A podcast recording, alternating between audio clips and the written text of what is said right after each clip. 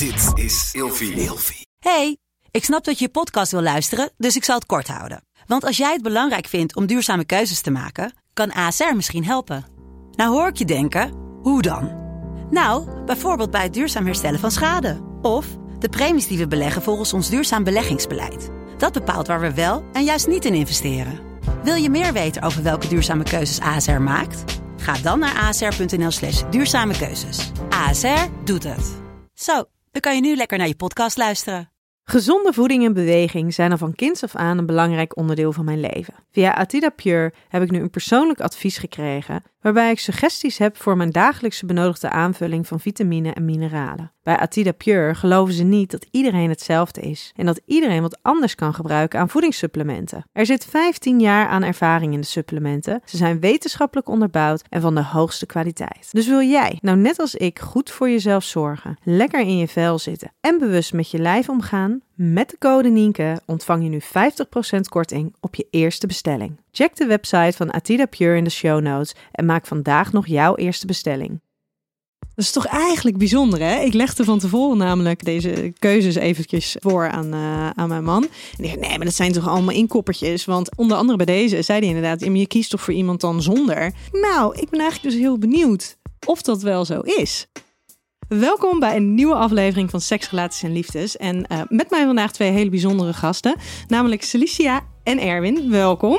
Dankjewel. Wij zijn met elkaar uh, in contact gekomen door de HIV-vereniging. En uh, de bedoeling is dat wij vandaag een gesprek gaan voeren over HIV. En wat het nou eigenlijk is om anno 2021 met HIV te leven.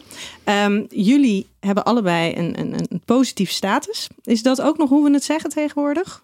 Ja, absoluut. Ja, Ja, hoor. Wel? Oké, helemaal goed. Ehm, want, nou ja, waar ik in ieder geval in mijn werk tegenaan loop... en ik neem een beetje aan dat jullie daar ook tegenaan lopen... is dat heel veel mensen dan wel geen kennis hebben... over wat het nou inhoudt om nu nog HIV te hebben... en nog heel erg leven met dat beeld hoe het in de jaren tachtig was. En de vooroordelen en, en de angst en de onzekerheid en de schaamte die er toen was. En ik hoop eigenlijk ehm, met jullie dus eigenlijk een ander gesprek te voeren. Namelijk hoe het wel is. Want ik zie hier twee eigenlijk hele gezonde mensen voor mij zitten. Ehm, is dat ook hoe jullie je voelen? Ja, van het begin af aan eigenlijk al. Ja, nooit anders geweest. Nee. Nee. Nee, want Erwin, jij bent een, en ik benoem het dus even expliciet. eh, jij bent een vrijgezelle homoseksuele man. Ja? Ja. En Celicia, jij bent een eh, getrouwde heteroseksuele vrouw. Helemaal. Ja. en de reden waarom ik zo even expliciet benoem, is omdat heel veel mensen er eigenlijk van uitgaan dat eh, nou ja, je, hebt, je hebt HIV op het moment dat je, dat je homoseksueel bent. Terwijl, nou ja, hier willen we in ieder geval laten zien dat het natuurlijk ook anders kan zijn. Voordat ik jullie vijf keuzes ga voorleggen, zou ik heel graag willen vragen of jullie aan, aan nou ja, vooral aan de luisteraar, niet zozeer aan mij, aan de luisteraar willen uitleggen van wat is HIV? Ja, het is in principe een virus, gelijk als, als COVID bijvoorbeeld. Ja, dat je inderdaad kan oplopen. En uiteindelijk je afweersysteem aantast, ja, overvraagt als het ware. En dat kan je op meerdere manieren oplopen. Ja, en wat zijn manieren waarop je het kan oplopen? Seksueel eh, overdracht, bloedtransfusie. Ja, we- er zijn nog onderzoeken bezig hè, of je het inderdaad via eh, zwangerschap van, van moeder op kind kan krijgen. En Celicia, ehm, wij spraken elkaar hiervoor eventjes. En toen benoemde jij een heel mooi voorbeeld van een vriendin van jou. Ehm, die eigenlijk heel erg schrok toen jij haar vertelde dat, Ja. jij, eh, dat jij HIV hebt. Kan je dat eens vertellen hoe dat ging? Ja, wij waren, nou ja, een klein jaartje kenden we elkaar via school met de kinderen. En eh, toen gingen wij eh, een paar dagen lekker op vakantie met de kindjes. En eh, op die vakantie was het ook gezellig babbelen. En op een gegeven moment kwam ik dan met mijn verhaal van... nou, ik ben even positief, dat had ik er nooit verteld. En ehm, nou op dat moment merkte ik niet zo heel veel aan haar. Ik heb het verhaal gedaan dat het ook niet meer overdraagbaar is. Ja, HIV dat zit in je lichaam en dat is eigenlijk een soort van sluimerstand, slaapstand gebracht door de medicatie die je dagelijks slikt. En ehm, daardoor kan je het zelfs niet meer overdragen. En nou ja, dus ik heb dat verhaal verteld aan haar. En eh, achteraf, een paar weken terug pas, zei zij van... eh, oh, ik schrok. Ik had zoiets van, hier moet ik weg. Ik moet mijn tent inpakken. Ik moet mijn kinderen meenemen. Ik moet weg, want straks krijgen we iets van jou. En ik vond het doodeng. En nou ja, maar toen was ik wel heel blij dat je dus het verhaal vertelde... dat het niet meer over, over te dragen is. En dat er eigenlijk, eigenlijk dus helemaal geen angst meer hoeft te zijn... En ja, zegt ze, dat, dat stelde me heel erg gerust. En toen heb ik gewoon mijn tent laten staan en ben ik gewoon gebleven. Mooi, ze heeft de tent laten staan. Maar haar primaire reactie was echt een reactie van angst en help. En ik moet bij jou weg. Mijn Ja. kinderen moeten bij jou weg. Want stel nou dat wij ziek worden door jou. Ja, Ja. Is dat een beeld wat jij, wat jij herkent, Erwin? Nou, gelukkig niet zo heftig. Nee, maar eh, je merkt wel in het, in het ja, afsprakencircuit, datecircuit, dat het nog steeds wel een dingetje is om het te bespreken. Eh, aan de ene kant denk ik, ja, ik hoef het niet te bespreken, want het is niet, niet overdraagbaar. Eh, ja, dus waarom zou ik het erover hebben? Maar je merkt wel, als je het erover hebt, dat het dan heel vaak toch wel een reactie op iedereen brengt van, oh, maar daar weet ik niks van en daar wil ik niet mee, niet mee geconfronteerd worden. Ja. Ja. Ja, want eh, jullie zeggen allebei al eventjes, het is niet overdraagbaar. Ehm, daar gaan we het straks nog even wat meer over hebben. Maar ik denk dat het nu ook al belangrijk is om te benoemen. Want het is zo dat als je, en vul me alsjeblieft aan, want jullie zijn hierin natuurlijk de experts. Op het moment dat je eh, het virus in je bloed hebt, dan zit daar een bepaalde virale eh, waarde in je bloed. En op het moment dat je medicatie slikt, waar we die gelukkig in Nederland he- hebben we gewoon goede medicatie die, die, daar, eh, die daar goed tegen werkt, dan worden op een gegeven moment kunnen je waardes worden onmeetbaar, dan wel ondetecteerbaar. En op het moment dat die onder een bepaalde waarde zijn, dan kan je het dus niet meer overdragen. Klopt. Juist. Beter dan dat kunnen we het gewoon niet zeggen. Oké, en is dat het. is, dat is hè, in, in, in, in zeg een soort van in, in, in de HIV-wereld, de HIV-wereld, wordt het gezegd als N is N. Ja. Dus eh, niet meetbaar is niet overdraagbaar. Klopt. Ja. En ik denk dat dat een hele belangrijke is. En een hele lange, belangrijke boodschap die, die heel veel mensen helemaal niet weten en nog nooit van hebben gehoord. Nee, en, en ook nog voor een groot deel niet wordt geloofd. Dus ook dat, je zegt het wel, je vertelt het wel. En dan zeggen ze zelf, ja, ja, dat, dat zeg je nu wel. Maar kom eens met bewijs. En, en waar kan ik dat nalezen? En, en klopt het echt wel? Ja, en ze zijn er in Zwitserland zijn ze daarmee begonnen. Hebben ze dat wetenschappelijk, hebben ze dat eh, bewezen, hebben ze dat onderlegd. En langzaamaan is dat wat meer, eh, nou ja, een beetje meer, meer, meer grond gaan bedekken. Ja, het begon met het Zwitserse standpunt inderdaad. En uiteindelijk eh, je wordt het veel meer onderzocht. Is er zo'n grote partnerstudie geweest van, van tienduizenden ja, mensen levend, levend met HIV. Ja. Stellen in een ja, in principe een monogame relatie. De een met HIV, de ander niet. En er is gewoon totaal geen overdracht. En dat kunnen we nu wel aangeven van er is gewoon geen overdracht. Nee. Als je gewoon goed aan de medicijnen zit, ondetecteerbaar, is het niet overdraagbaar. Dat is wel natuurlijk een belangrijke hè, medicatietrouw daarin. Dat ja, absoluut. zeker. Hey, ik ga jullie een, eh, een vijftal keuzes voorleggen. Ik ben heel benieuwd hoe, eh, hoe jullie hierop gaan kiezen. Zijn jullie er klaar voor? Ja, Kom erop. Ja? Oké. Een leven lang prep of een leven lang vrijen met condoom? doe dan maar prep. Ja, voor mij ook. Ja, ja, ik- ja. Even in het kort, want daar gaan we het ook straks nog even wat verder over hebben. Wat is PrEP? PrEP is eigenlijk een onderdeel van de HIV-medicatie die ervoor zorgt dat je, als je dus geen HIV hebt, inderdaad eh, HIV niet kan oplopen. Dus het is een onderdeel van de medicatie die gebruikt wordt bij het, het ja, in slaap houden van het virus.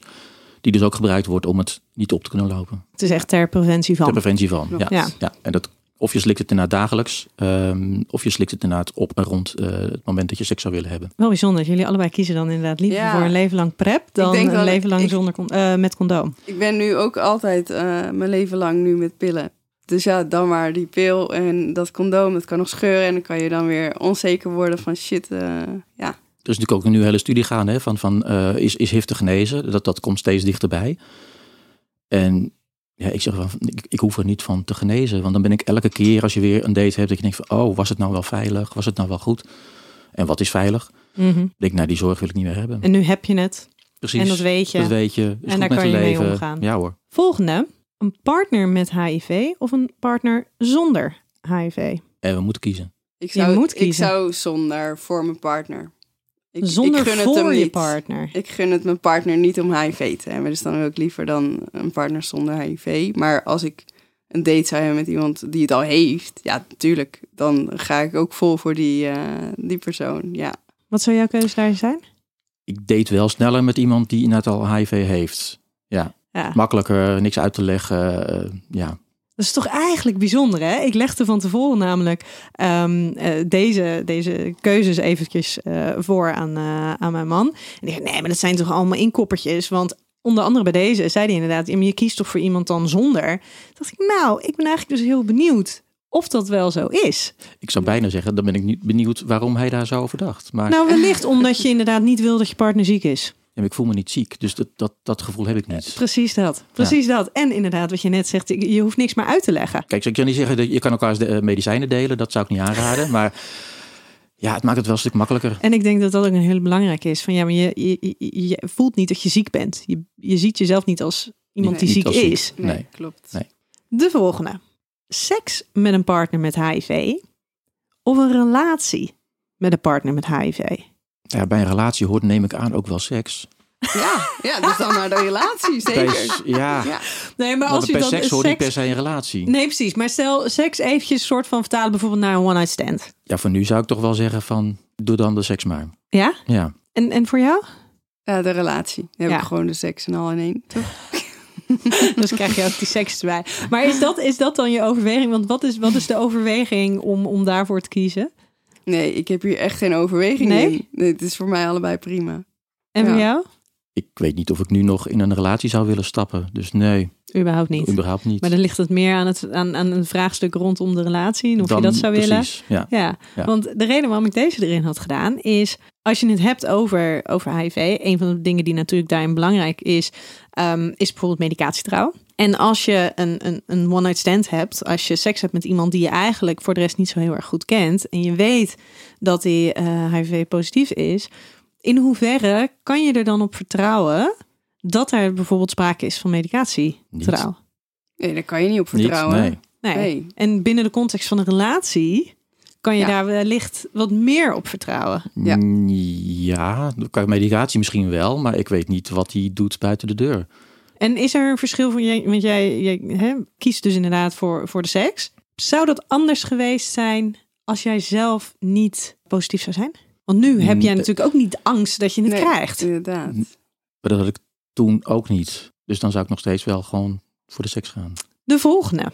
In stilte leven met HIV of in de openbaarheid treden met HIV. Nou, dat eerste Openbaar. kan nu al niet meer. Dus dat, dat volgens mij, hoeveel, hoeveel luisteraars heb je? Dus ehm, ja, nee, gewoon openbaarheid. Ja. Maar is dat een keuze die iedereen kan maken? Mm, Het zou een keus voor, voor, voor ieder van zich moeten zijn. Nee, dat, Ja. dat weet je, wij, wij proberen het wel uit te dragen van wees gewoon eerlijk wie je bent. Maar ja, niet iedereen kan daarmee omgaan om het inderdaad daadwerkelijk aan iedereen te vertellen. Nee, je hebt natuurlijk ook mensen in, in andere culturen. En eh, ja, daar heb je ook weer, weer familie of vrienden om zich heen die dat dan niet zouden accepteren. Of die persoon dus niet accepteren als ze HIV hebben. En dan kan je er natuurlijk niet open over zijn. Of je moet eh, iedereen willen kwijt zijn, maar dat wil niemand. Nee. Maar ja, ik heb dat ik net eh HIV, eh, HIV positief raakte, of dat ik het wist, zeg maar, heeft mijn internist me wel op het hart gedrukt. Ga er niet gelijk open boek en open kaart in spelen, want je weet niet hoe mensen reageren. En eh, ik heb daar gelukkig maar drie maanden. Ik kon het gewoon niet volhouden. Ik had echt zoiets. Nee, dit moet ik met iedereen delen. Dit moet toch iedereen weten dat er ook een risico is. En, eh, en ik, ik ben mezelf niet als ik maar verstoppertje speel en eh, het allemaal achterhoud, zeg maar. Nee, dus ik wilde dat heel graag eh, wel open. Ja. En, en dan eh, heb je, je hebt natuurlijk, je hebt een partner, je hebt een gezin. Staan zij daar hetzelfde in? Delen zij die openheid? Of, Nee. of vinden zij dat lastiger? Nee, mijn man heeft zoiets van, ja, ik snap niet dat je het aan de grote klok hoeft te hangen. Wat moeten ze hier nou mee met die informatie? Ik zeg, nou, het is gewoon, ik ben wie ik ben en ze nemen me zoals ik ben. En met HIV erbij. Ja, En voor jou, ja, los van deze eh, aflevering. Nou ja, kijk, in, natuurlijk in het begin heb ik ook gedacht van waarom moet iedereen het weten? Eh, iemand met diabetes loopt het ook niet aan de grote klok te hangen of met reuma. eh, dus waarom zou het? Maar op een gegeven moment merk je wel van ja, ik neem dus wel iedere keer toch een geheim mee. En dat, dat, ja, dat drukte er best wel zwaar op op een gegeven moment. En langzamerhand ben ik het wel meer gaan vertellen. aangesloten bij de HIV-vereniging, afdeling voor Bos en Brood, die daar voor de homomannen. En nu denk ik, ja, iedereen mag het weten. Eh, dit hoeft, het, is, het is niet een gespreksonderwerp wat je elke keer op tafel legt. Van, eh, oh, ik ben Erwin, ik heb. Maar als men vragen van, goh, waar ga je vanavond heen? Oh, ik heb een vergadering. Oh, waarvan dan? Nou, van de vereniging, prima. Ja. En dan mogen ze bij de best doorvragen. Ja. En het is natuurlijk heel belangrijk, denk ik, dat eh, HIV een gezicht krijgt. absoluut. Ja, Ja, dat zeker. Ja, Gewoon van mensen zoals jullie. ja. Ja. ook maar gewone mensen. ja. Ja. ja. Hey, de laatste keuze. HIV krijgen of HIV overdragen? krijgen. Ja, krijgen. Ja, tuurlijk. Ik hoop het niet over te dragen. Dat nee. kan ook niet meer, maar nee. Nee, Weet dat je, is... je, je, gunt, ja, je gunt het niemand. Eh, nee, want het, het, het, het, het beperkt je niet in je leven, maar het, het, heeft wel iets, het doet wel iets met je leven. Dus na het overdragen, Goh, je zal toch altijd met zo'n schuldgevoel lopen ook. nou, Dus echt, nee, dat zou ik echt niet kunnen. Nee, Nee. nee. En weten jullie van mensen waarbij dat wel is geweest? en Wat dat met hen heeft gedaan? ik, ik- ja, ik heb wel verhalen gehoord inderdaad, die weten van, oh, mijn ex heeft inderdaad eh, hè, me geïnfecteerd, overgedragen. En die zijn daar heel lang inderdaad boos of rancuneus op geweest. Ja. Ja, deels snap ik het. Eh, maar je, ja, je, je schiet er weinig mee op. Ja. je, je helpt jezelf er niet mee. Nee. En voor jou, Celicia? Ja, ik ken ook wel iemand die heeft het overgedragen, maar ja, niet bewust. Hij wist het niet. Nee. En dan, zij was er ook helemaal oké mee. En ehm, nou ja, ja. Maar hij heeft er echt wel jaren het gevoel van, ja, jeetje, dit heb ik haar aangedaan. En iedere pil die ze neemt, jeetje, dat komt door mij. Dus ja, dat zou ik echt niet willen hebben eh, in mijn leven. Nee. Nee. En Nee. bij jou is er ook nergens een, een, een tijdslijn, tijdsvlak geweest waarin het risico er is geweest dat, dat jij het overgedragen zou kunnen hebben. Nee. nee. Nee. En is die periode er bij jou geweest? Eh, achteraf wel, Ja. ja, zeker. En toen, toen niet van bewust geweest? Nee, nee, de, de- niet, bewu- nee, niet bewust bewust. Ik was dat al wel in de medicijnen eh, en, en toen een, een date gehad. eh, en die jonge vriend spreek ik nog steeds wel. En ik heb ze echt wel in, toen het idee gehad, eh, toen hij later zei van ja, ik ben ook positief, dat ik potverdorie, toch via mij. Kan niet, kon echt niet. Eh, maar dat hebben we wel eh, continu moeten nou, nou, doorgesproken, regelmatig wel even besproken. Van, nou, echt, wanneer heb jij dan de, de, de uitslag gekregen? Oh ja, nee, dat kan inderdaad gewoon niet van mij zijn. Hey, wij gaan ehm, zo naar de stellingen. Ik heb vijf stellingen voor jullie. Maar ehm, niet voordat ik de luisteraar eh, vraag om alsjeblieft de podcast eh, te volgen. En als je via Apple Podcast luistert, om een recensie achter te laten. En mocht je nou meer weten, willen weten over dit onderwerp, dan kan je altijd contact opnemen met de, met de HIV-vereniging. Zeker. Zeker, ja. Ja. Heel goed. Hey, de eerste stelling. Liever HIV als chronische ziekte dan een andere chronische ziekte. Ja, dat is heel breed Ja. natuurlijk. Er zijn natuurlijk een aantal chronische ziektes die je absoluut niet zou Nee, willen ik, hebben. ik denk dat HIV wel een van de lichtste chronische ziektes zijn. Ja, want het, de reden waarom ik erbij had gezet was, ik was in gesprek met een, eh, eh, verpleeg, specialistische verpleegkundige op het gebied van, van HIV. En zij zei tegen mij van ja, maar het is, een- het is een chronische ziekte. Hè? Je hebt het en, en je komt er niet meer vanaf. Toch niet? Maar het is een van de, de mildste chronische ziekten die je maar kan hebben. En er zijn natuurlijk wel ehm, mensen die, die eh, met name last hebben nu van bijwerkingen van oudere medicatie. Ja. Dus die hebben dus inderdaad, want de oudere medicatie die beschikbaar was, die, die kan wel forse bijwerkingen hebben gehad. Ja. Nou, en daarin zie je dus dat mensen dan nu gezondheidsklachten hebben. Maar voor de rest, eh, zeker met de medicatie van nu, met de beperkte bijwerkingen die daarbij zitten, ehm, ja, in hoeverre ben je ziek? Ja, niet. Maar niet, je voelt je niet ziek, je ziet Nee. er niet ziek uit. Het is, eh, ja. Nee, en dat is, Maar ja, het is niet ook eh, wat je zegt, inderdaad, die, die bijwerking van die medicatie van vroeger is heel heftig. Maar er zijn natuurlijk ook heel veel mensen die eh, in een bepaalde periode de positieve test hebben gehad en die niet direct medicatie kreeg. En dan heeft het HIV ook al schade in het lichaam aangebracht. Dus dat maakt dan ook dat je later nog wel daar klachten van hebt. ja, want dan is dat immuunsysteem al wat meer Aangetast. aangetast. Ja, Ja. De volgende. Ehm, dat er in Nederland voornamelijk homoseksuele mannen met HIV zijn, is eerder vanuit een luxe positie dan dat het stereotype bevestigend is. ja, dat is een luxe. Ja. Ja, hè? Ja. Kunnen jullie die eens toelichten voordat ik Het het... klinkt eh, heel, heel mooi om het dan te hebben, maar dit is, ja. Ja, ja, als, als je wereldwijd kijkt, zijn er meer vrouwen met HIV. En dat is natuurlijk vaak in, in ja, eh, ontwikkelingslanden en zo, eh, dan mannen. En ja, homomannen, ik denk dat er ook in Nederland wel aangezien, eh, ja, kleine bevolking, maar ook wel veel groepen homomannen zijn. En ja, daarin is het dan luxe, zeg maar, dat wij zoveel mooie homomannen hebben. En ja, die hebben dan ook HIV. Soms, ja. Een luxe en dat wij zo Ja. aan publiek zoveel homoseksuele mannen gewoon mogen Ja, hebben. Zonder dat fijn. dat, dat, Ja. dat nou ja, dus soms zelfs een, een misdaad is. Ja. Ehm, maar ook inderdaad dat wij eigenlijk in de luxe positie zitten. Dat wij in een, in een dusdanig ontwikkeld land zijn. ehm, dat, dat, we, eh, dat het welzijnsniveau zo hoog is. Dat er inderdaad de andere situaties waarin je HIV kan krijgen. Dat die er eigenlijk niet of nauwelijks zijn. Zou jij er nog wat over kunnen vertellen, Erwin? Nou ja, je, je werkt natuurlijk met, met bloedtransfusies en dergelijke. Dat wordt zo goed gefilterd en nagekeken. Dus daarmee is, is de overdracht eigenlijk 0,0. En, en inderdaad, je ziet in de ontwikkelingslanden dat er gewoon veel meer vrouwen inderdaad eh, positief zijn dan, dan hier in Nederland. En dat maakt het voor de meeste vrouwen in Nederland wel weer een dingetje.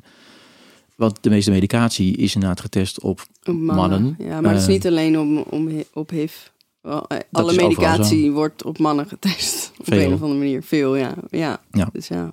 Ja, is dat zo? Wordt Ja. in Nederland ook de, de HIV-medicaties voornamelijk op mannen getest en niet Ja. zozeer op vrouwen? Ja, blijkbaar wel. Ja, Wat bijzonder. Ja, Ja, ja. ik weet geen idee niet. hoe dat komt. Hè? Of, Volgens mij is dat ja, gepaard omdat vrouwen natuurlijk veel hormonen, schommelingen, dingen. Dus dat ze dan niet goed helemaal de uitslagen daarin eh, kunnen vaststellen. En dan bij mannen heb je dat niet, of minder. Of, eh, ja. Dat klinkt Volgens ergens wel dat, logisch, maar heeft het dan wel dezelfde werking bij Nee, vrouwen? dat blijkt nu ook wel. Veel meer vrouwen hebben bijwerkingen en mannen minder vaak. Ja, dus en, eh, en dan is het nog steeds uit te puzzelen van ja, dat sowieso blijft het een puzzel. Is het van de medicatie of is het door eh, de HIV die al in langer in je lijf zit of is het door iets anders, weet je? Want ja, je wilt het wel continu op dat HIV schuiven, maar misschien ben je wel gewoon ouder aan het worden. Zeker. En blijf je buik dan hangen na je veertigste, weet ik veel. Dat Ja. merk je ook bij kinderen inderdaad in de medicatie. Daar is zoveel in veranderd. Voorheen was er echt wel een stukje overmedicatie.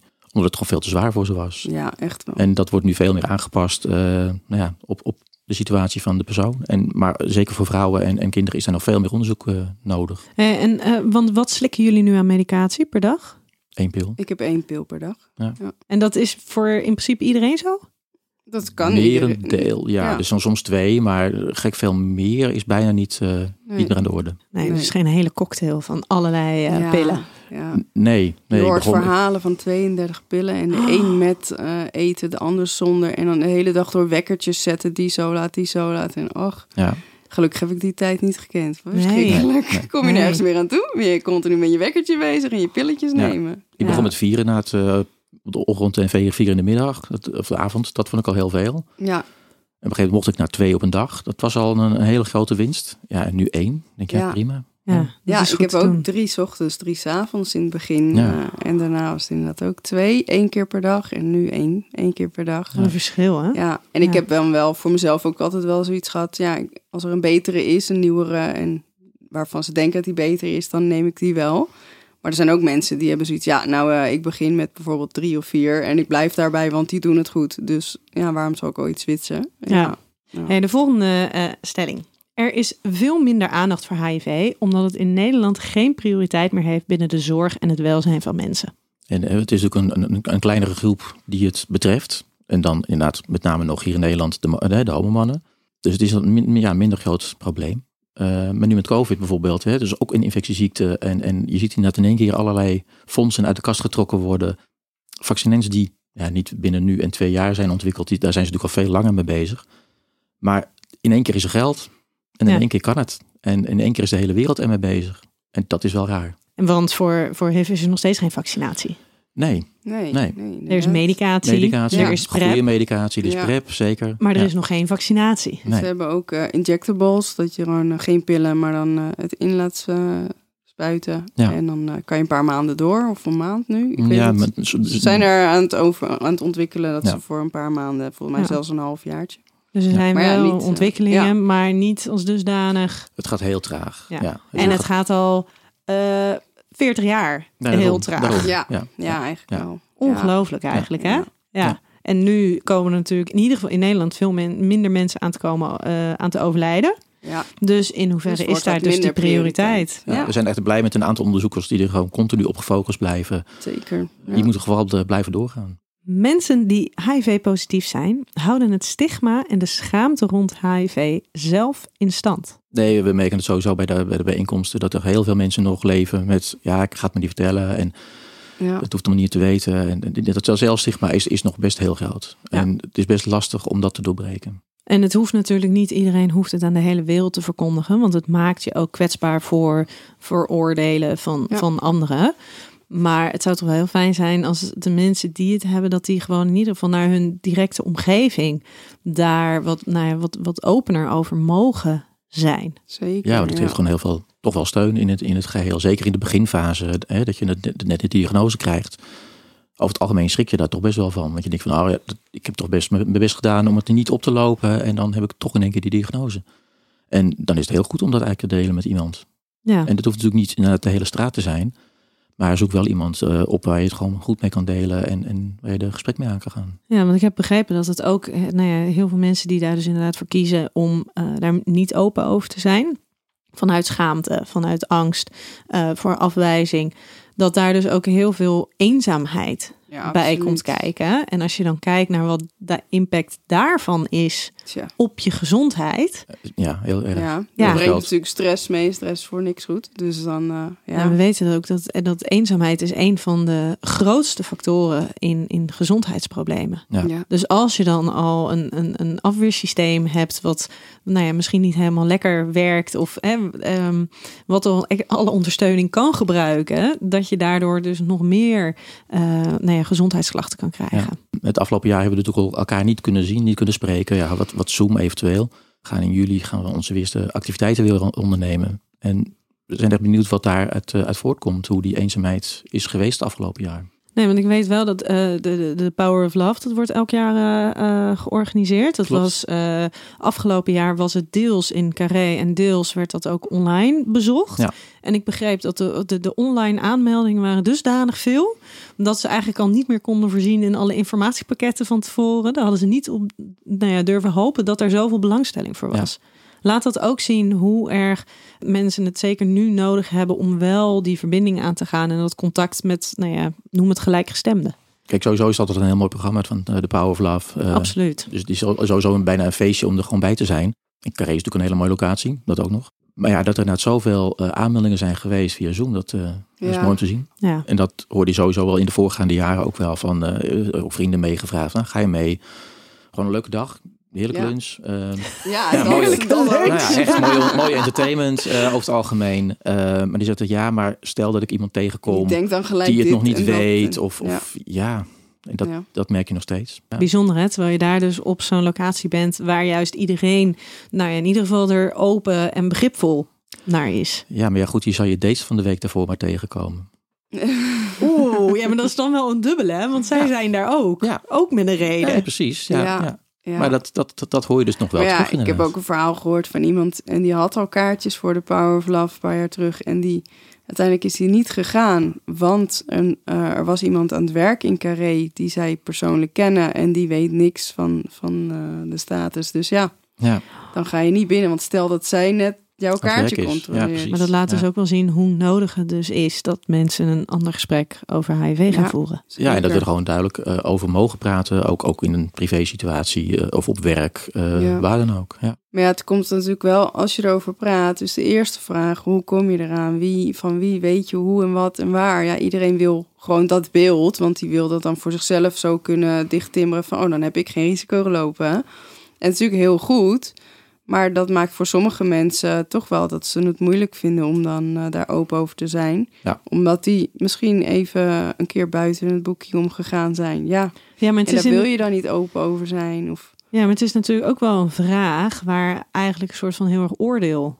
Op Ja, ligt. Maar Ja. ook voor jezelf, weet Want- je wel. Als je er dan aan je gevraagd, ik vraag dit nu niet persoonlijk aan jou Nee, hoor, maar als er inderdaad wordt gevraagd aan jou van goh, maar hoe heb je het dan gekregen? Ja, Ehm, ze willen het weten, omdat ze ook willen weten van oh, dus jij hebt dat gedaan. ja. ja dat vingertje. Dus Ja. het is je eigen schuld geweest. Dus, oh, je bent een slachtoffer. Dus dat is Ja. eigenlijk een enorme oordelende vraag. In Ja. plaats van, goh, maar hoe gaat het met je? en vind je het lastig Ja. om het te hebben? En nou ja, voel je je ziek? Of ja, Ja, dat zijn veel betere vragen die Ja. gesteld kunnen Ja, worden. maar die ik komen snap vaak weken later of, of helemaal niet inderdaad. Ja, ja, maar ik snap wel, want het is vaak gewoon echt terugkijken naar zichzelf. Daarom willen ze per se weten hoe dan. Want Ja. als ik dat dan zelf ook zo gedaan heb bijvoorbeeld, dan kan ik misschien ook wel iets opgelopen hebben. Of weet je? Ja.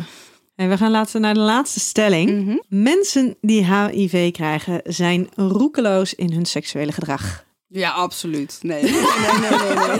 Oh, oh vertel. Nee, nee, helemaal niet. Nee. Nee, weet je, die zullen er natuurlijk wel tussen zitten, maar die zitten in- ook in de mensen die het niet, Niet opgelopen hebben. Dus er zijn jongens waar- die hun eerste date hebben gehad en helaas eh, gediagnoseerd Ja. te zijn. En, en nee, dus dat, dat is niet zo. En dat, dat, ik denk dat dit ook wel een beetje afstamt van het idee dat vooral homoseksuele mannen ehm, HIV hebben. En dat die eh, meerdere seksuele partners hebben, onveilige seks hebben. Maar dat is ook Ehm, niet bij alle homo's stellen. Nee, Nee. Nee. absoluut. Ja. Absoluut. Maar goed, het is natuurlijk ook niet zo dat alleen maar homoseksuele mannen HIV hebben. Nee. Nee. nee. inderdaad. Ja. Maar jij hebt inmiddels ook It's a Sin gekeken, die documentaire? ik heb in Of ieder geval de, serie? eerste, de eerste twee delen heb ik De gezien inderdaad. twee, ja, ja, ja, ja, eh, Heb, jij, ja. heb jij It's a Sin gezien? Nog niet. Het is echt, Nee, het is ja. echt een, een, een prachtige serie, vind ik. Ik ben heel benieuwd wat jij Ja, hebt ja. gezien. Ehm, en wat daarin heel mooi naar voren komt, is...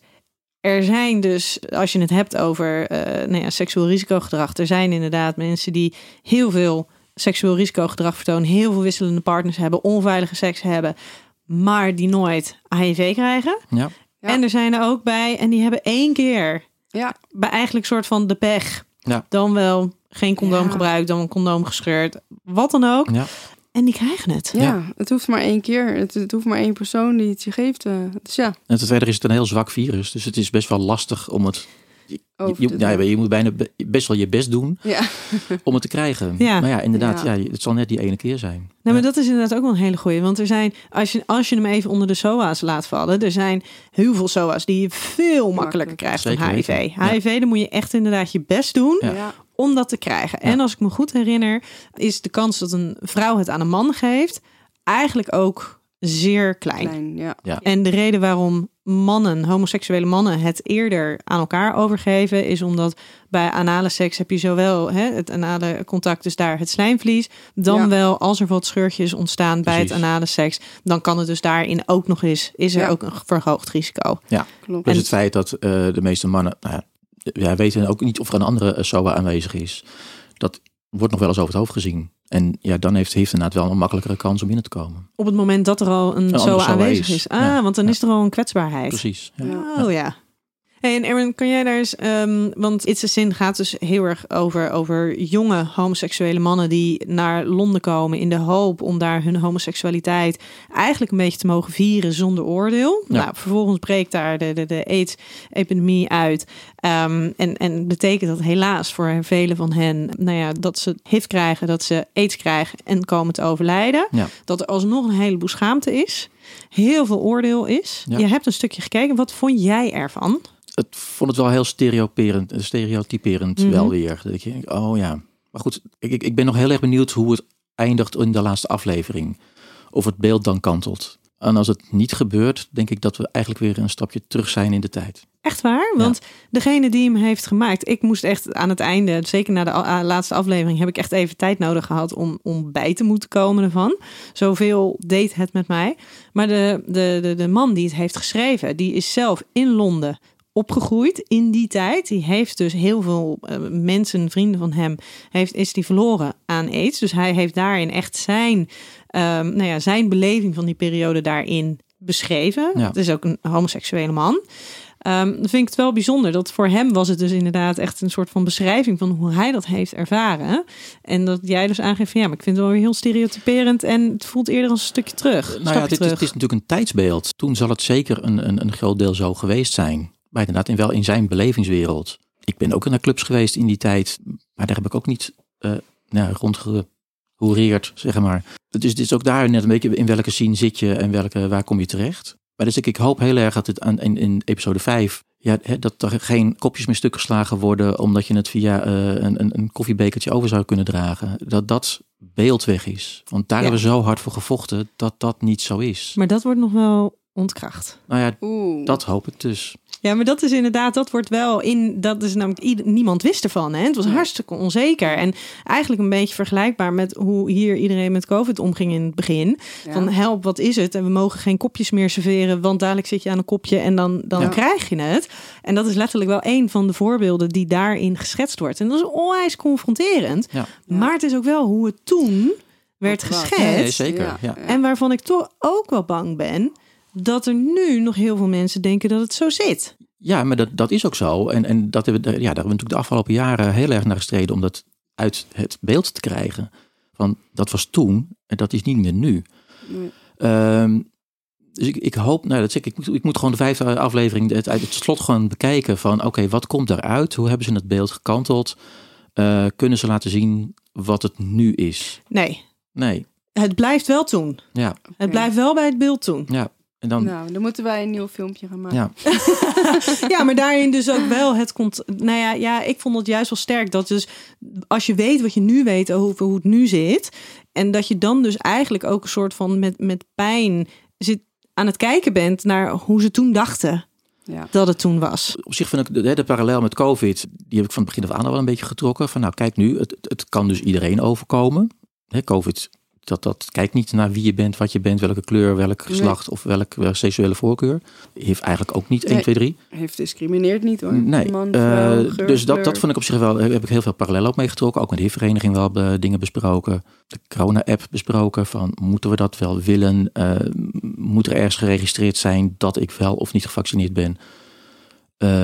Want straks moet ik ergens laten zien dat ik HIV-positief ben en medicijnen slik. Daar, Daar ik word je ook niet blij van. word niet blij van. Nee. En we horen van de eerste zin ook heel veel terug in de community. Van die zeggen, één, oh, een hele mooie film, een mooie serie, eh, moet je kijken. Maar En de ander zegt, nee ja, met, we worden weer weggezet als een stelletje seksbeluste mensen. ja. Ja. Ja. Maar dat snap ik inderdaad wel als je het als je, als je als je denkt dat dat dus nu ook nog steeds is hoe daarover gedacht wordt, dan snap ik inderdaad dat zo dat wordt is. er nog steeds over gedacht. Ja, en dat is natuurlijk een beetje het gevaarlijke. Hè? Want ehm, een van de dingen die jij ook aanhaalde, waarvan je het belangrijk vond om ook even te benoemen, was dat de angst bij jonge homoseksuele mannen, die is daar nog steeds. Ja, gek genoeg. Ja, die is er nog steeds. Als je dit hè, in, in de dating apps of, of chatrooms bespreekt, eh, dan is die er zeker. Terwijl ze het allemaal wel zonder condoom willen doen. Ze, Dus, ze willen het zonder condoom doen. Ja. Ze tonen expliciete naaktbeelden, ja, ehm, waar, li- waarin het lijkt dat ze heel open en, en vrij zijn. vrij zijn. En uiteindelijk, zodra het dan eh, over HIV komt, dan is het deur dicht, gordijnen dicht en dan willen ze er niks van weten. Ook al is het risico op besmetting Nul. Ja. Ja. Dus ze doen het liever, en dat, dat heb ik wel vaker al voorgelegd, ze doen het dus liever met iemand waarvan ze niet weten wat zijn status is. Ja. En lopen dus meer risico. risico. Dan Ja. dat ze het willen doen met iemand van, ja, waar het gewoon eigenlijk veilig mee, mee kan. Ja. Hey, en ehm Celicia, ehm, jij was zwanger Ja. toen jij HIV-positief was. Ja. Ehm, hoe is dat om zwanger te zijn terwijl je HIV-positief bent? Ja, ehm, ja, ik heb bewust gekozen voor een zwangerschap. En ik wist al dat ik HIV-positief ben. En toen kreeg ik ook wel heel goede informatie eh, van de internist... dat het, waar ik in het ziekenhuis liep... dat daar gewoon echt eh, al 15 jaar geen kindje geboren is... die dan HIV-positief was. Dus dat stelde mij enorm gerust. En eh, daarmee had ik ook echt goede hoop van... nou, dan is het een goede zwangerschap, prima... En de zwangerschap was echt top. Ik heb echt eh, er vol van genoten. En, eh, en het is eigenlijk het enige momentje dat je dus weet dat je positief bent, was tijdens de bevalling. Ehm, ze zeiden ook van, nou kom, zodra je iets voelt, het idee hebt dat er gaat beginnen, kom gelijk naar het ziekenhuis.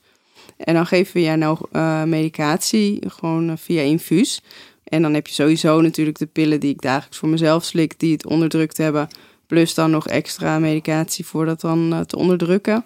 En dan is er gewoon ja, bijna geen risico meer om het over te dragen. En ehm, ik, nou ja, dat stelde je al vooraf al gerust. Maar eh, toen ging ik uiteindelijk dus werkelijk bevallen. En ik kom in het ziekenhuis aan om eh, vijf voor één middags. En om kwart voor twee ligt mijn dochter al in mijn armen. En ze zeiden, je moet toch minimaal vier uur of twee uur sowieso die medicatie hebben voordat je bevalling echt is. En toen dacht ik achteraf wel even, oeh, het is maar drie kwartier. Dit was wat kort van Eigenlijk tevoren. zelfs nog korter, want voordat ze me infuus hadden aange was het al tien over één. Dus ja, kwart voor twee is dan al heel snel. Nou, je dochter was gewoon te vroeg. Ja, was- dat Jij was niet te laat, eh, nog te vroeg. ja, sowieso negen dagen te vroeg, maar, maar dan nog. eh, ja.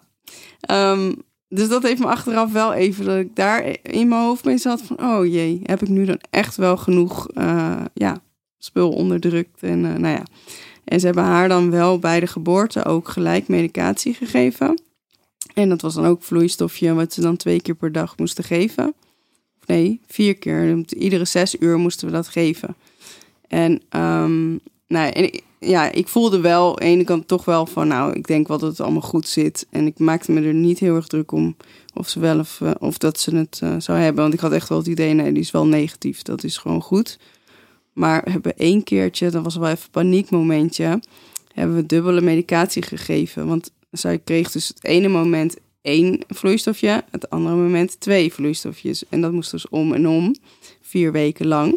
En toen was het dus precies om 12 uur 's avonds gingen we dus normaal de één eh, vloeistof doen. En nu deed ik de twee. En ik stond op dat moment nog niet direct bij stil. En ging weer terug mijn bed in. En eh, toen zei mijn man, eh, heb je één of twee gegeven? Ja, twee. Twee? Oh nee, dat mag niet. En nee, ja, shit. En wat? ja, nou ja, dus toen ben ik half ziekenhuis in Nederland allemaal af gaan bellen. En niemand die ik te pakken kreeg, wist iets van HIV en de medicatie.